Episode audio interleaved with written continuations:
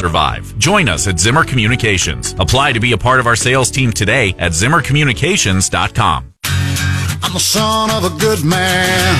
I'm the child of an angel. I'm the brother of a wild one. And I'm looking for direction. News, analysis, and opinion. It's the Elijah Haahr Show on 93.3 and AM 560 KWTO. Welcome back to KWTO. Joining us now on the show, local head of the Reformation Coffee Company, Brandon Lonsdale. Lansdown. Lansdown. Yeah, yeah. I don't know why I can't get that right. All right. uh, You know the rules every day. Question of the day. You don't know it in advance. Question of the day today. Who is your favorite church elder? Like in history.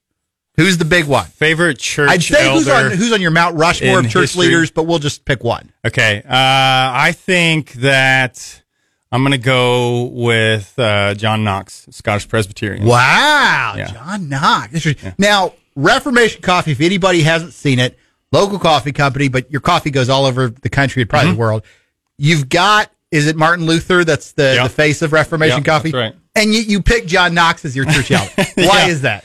Well, I picked John Knox as my as my church elder just because uh, I think he was a very sound and solid expositor of the scriptures, and he was a very strong defender of the faith. Uh, he was pretty rowdy, um, wasn't willing to to back down from I think appropriate fights that Christians ought to enter into.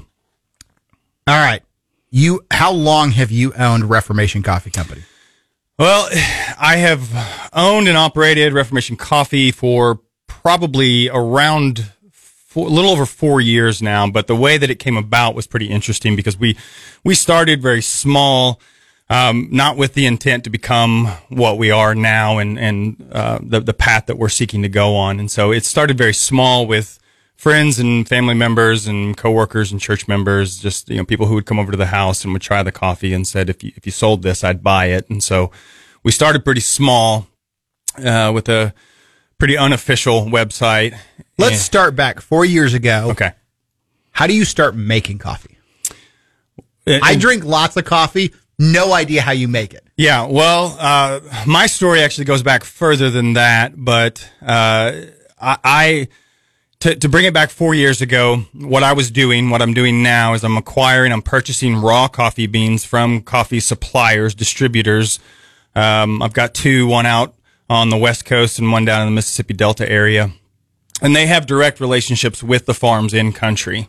And so they go and they select And when you say country, is this Colombia? Is uh, this it's Brazil, it's Okay. Colombia, it's Kenya, it's Ethiopia, it's it's you know Where it- where your favorite beans come from? Uh, my favorite beans is a toss up, which is the two really most popular ones that we have, which is a um, an Ethiopian Yirgacheffe, and so it's you know African coffees are lighter, fruitier, a bit more herbal. They've got a lot more character to them.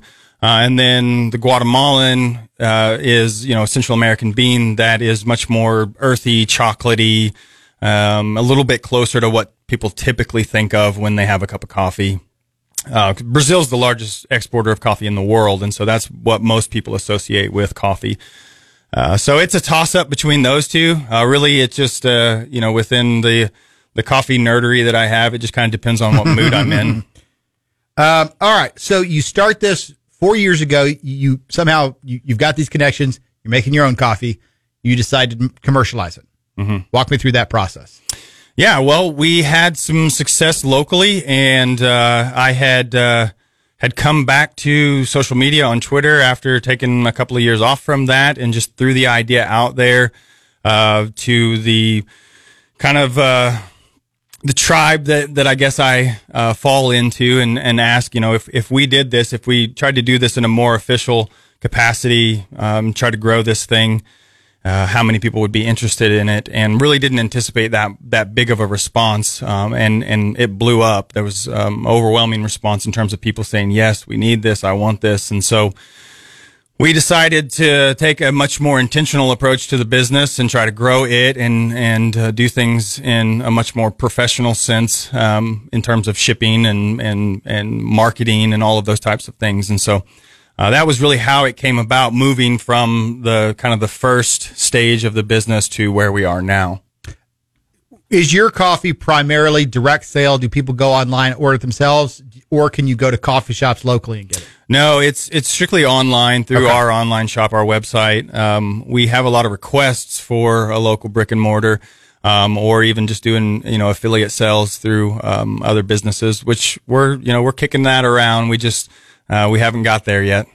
Talk to us about, as I mentioned, if you you Google Reformation Coffee, you've got Martin Luther. How'd you pick Martin Luther as, as sort of the lead? Well, the Luckily, there's no copyright I, fees had to I, I hold to uh, the Reformed tradition uh, within my faith, and so uh, I think highly of the Protestant Reformation that was kind of spearheaded by Martin Luther in many respects. And so the word reform means to improve, um, and so I want wanted to seek to improve people's what we say was let us reform your coffee experience. We want to improve your coffee experience. To show you that not all coffee is just coffee, but there are better ways of acquiring coffee and roasting coffee and brewing coffee and tasting coffee. And so that was really the idea. And, and, and I'll add really quickly too, is like we, we aren't embarrassed by the fact that I want to, our only customers are not Christians, but it's primarily that that's the case. And so I want to take as much of their business away from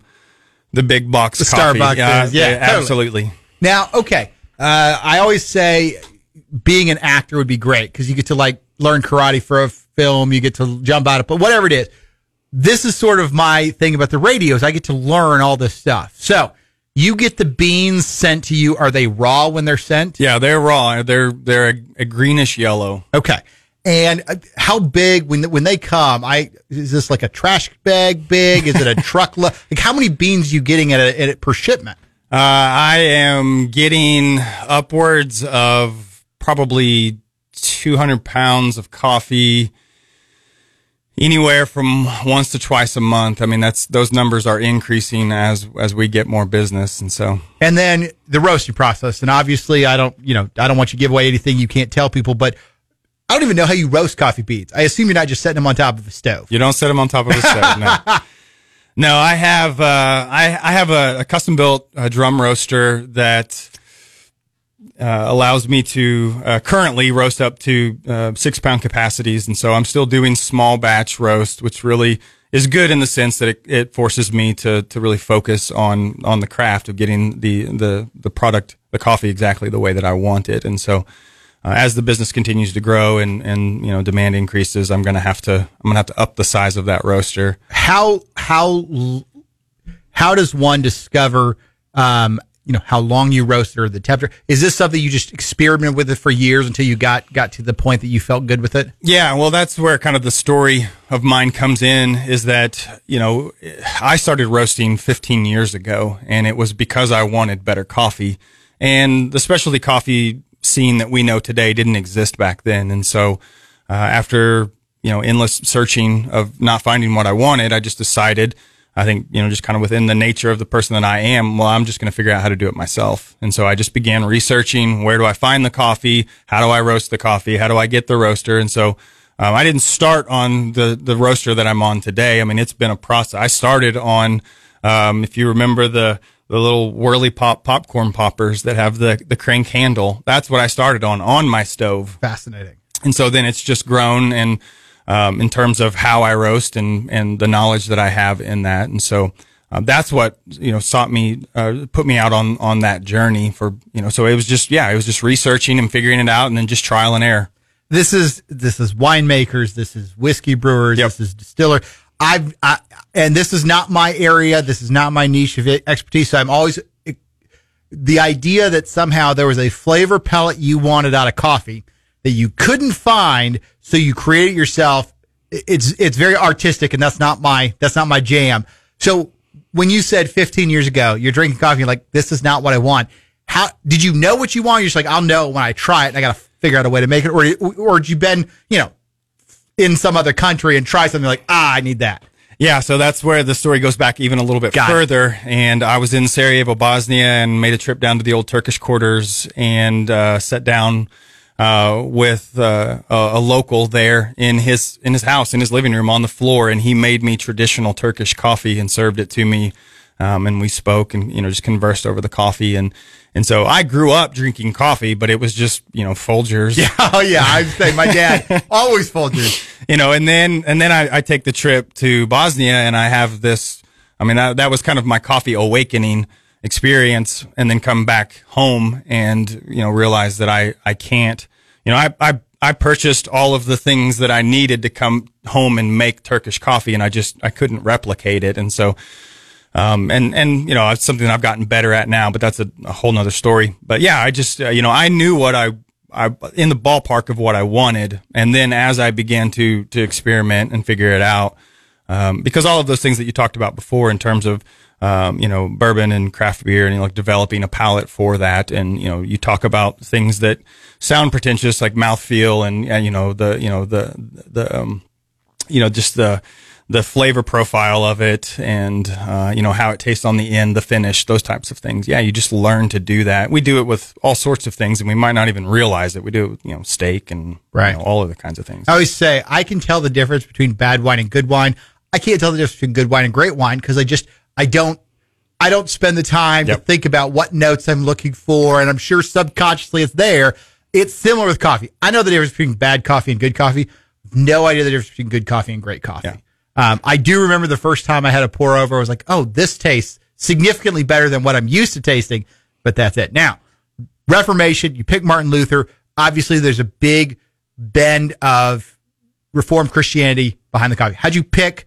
How'd you pick that as? A, did you ever consider doing something non theologically based as a, as a, as a, I guess as a an icon or whatever you, You know, want to say? secular coffee. Yeah. Secular coffee. yeah, you know, I, I, I really didn't. Uh, I knew that this was, uh, I, you know, I had the, the, the vision of the logo in my head of what I wanted it uh, to, to be, um, and really kind of the, the, the primary uh, demographic uh, of people that we were going after, um, not excluding others, but, um, you know, within the, within the, the, the conversation of, of building, what I just have, have commonly referred to as, you know, Chris, Christian institutions, um, you know, within kind of more of a, um, a, a Christian nationalist conversation. Like we want to build within Christianity so that we can take back certain, uh, pockets of, of culture and society. And, and, you know, we won't discriminate. We'll sell the coffee to anybody that we want to, but, um, we aren't, um, hiding who we are and, and what we're trying to do. That's super interesting because within the Reformed movement, um, there's been a little bit of this conversation about Christian nationalism, good, bad, and different. It's it's it's where do you where where are you in this this whole? I'm all the way in. All the way in. Yeah. All the way in. Okay. Fascinating. Do you want to go down that path a little We bit? can, yeah. Yeah. Explain to the listeners because sometimes they may hear a little bit about that in the media. What is Christian nationalism? Uh, Christian nationalism is uh, essentially if we believe that uh, the laws that we have in terms of morality um, and uh, just living uh, uh, life that is is is good and fruitful and healthy and productive. Um, those laws have been given to us by God, and so we ought to regulate laws according to the standards that God has set forth. And so, um, you know, that that it leads the conversation into a multitude of, of areas where we can talk about how, you know, that you can't you can't legislate morality. Well, that's ex- it's exa- exactly what we already do. It's just choosing which you know which morality which which standard are we using and so as a christian i believe we are to use god's standard there's a lot of I would say specific, especially in the media right now. There's a lot of this Christian nationalists are the boogeyman. They're terrible. They're they're trying to uh, create a, a church or divide the take away the separation church and state or create a church based government. Uh, agree, disagree? Like eh, a little more nuanced than that. i think it's certainly more nuanced than that i don't see you know there, there's a lot of um, there's a lot of understandings or thoughts of what Christian nationalism is or isn't. And so I think that's where the conversation remains right now is we need to continue to talk about what this looks like. And that's the, more nuanced side of it rather than just calling it a boogeyman and saying that it's bad or, or, or shouting out, you know, separation of church and state. And, you know, um, I, for one, and you know, the, the- it's not popular, but I mean, I'm, I'm not a fan of, uh, of plurality. I'm not a fan of, um, just, uh, live and let live. I think that the, the standards that have been set forth have been put forth by God, and certainly I think that leads to a very productive, healthy, good society. Very good. Reformation Coffee. If somebody wants to order Reformation Coffee, if they want to find out more about it, how do they how do they find it on the internet? Website is reformationcoffee.com. Uh, Twitter is, you can find us there and interact with us there as well. It's Reformed Coffee, uh, cause they wouldn't let us do the whole, the whole name. It's too long. yeah, you can find us there. Um, you can go to the website and find breakdowns of all of our coffees and order, set up sc- subscription. Um, if you do a subscription, you can set it to, you know, weekly, bi-weekly, monthly. You can put in the promo code sub free and get your first 12 ounce bag for free. I'm going to do that today. I've been wanting. I, I've been wanting to try it for a while, and I actually like had, had bounced around a couple local stores to see if it was in there. So if it's only only orderable online For now. For now. For now. Uh, thanks so much for joining us today. Uh, if if uh, anybody wants it, it's Reformation Coffee. You can find them on X. Uh, we'll be right back. We'll answer the question today. Don't forget, 505 Representative Alex Riley joins us for a preview of the legislative session.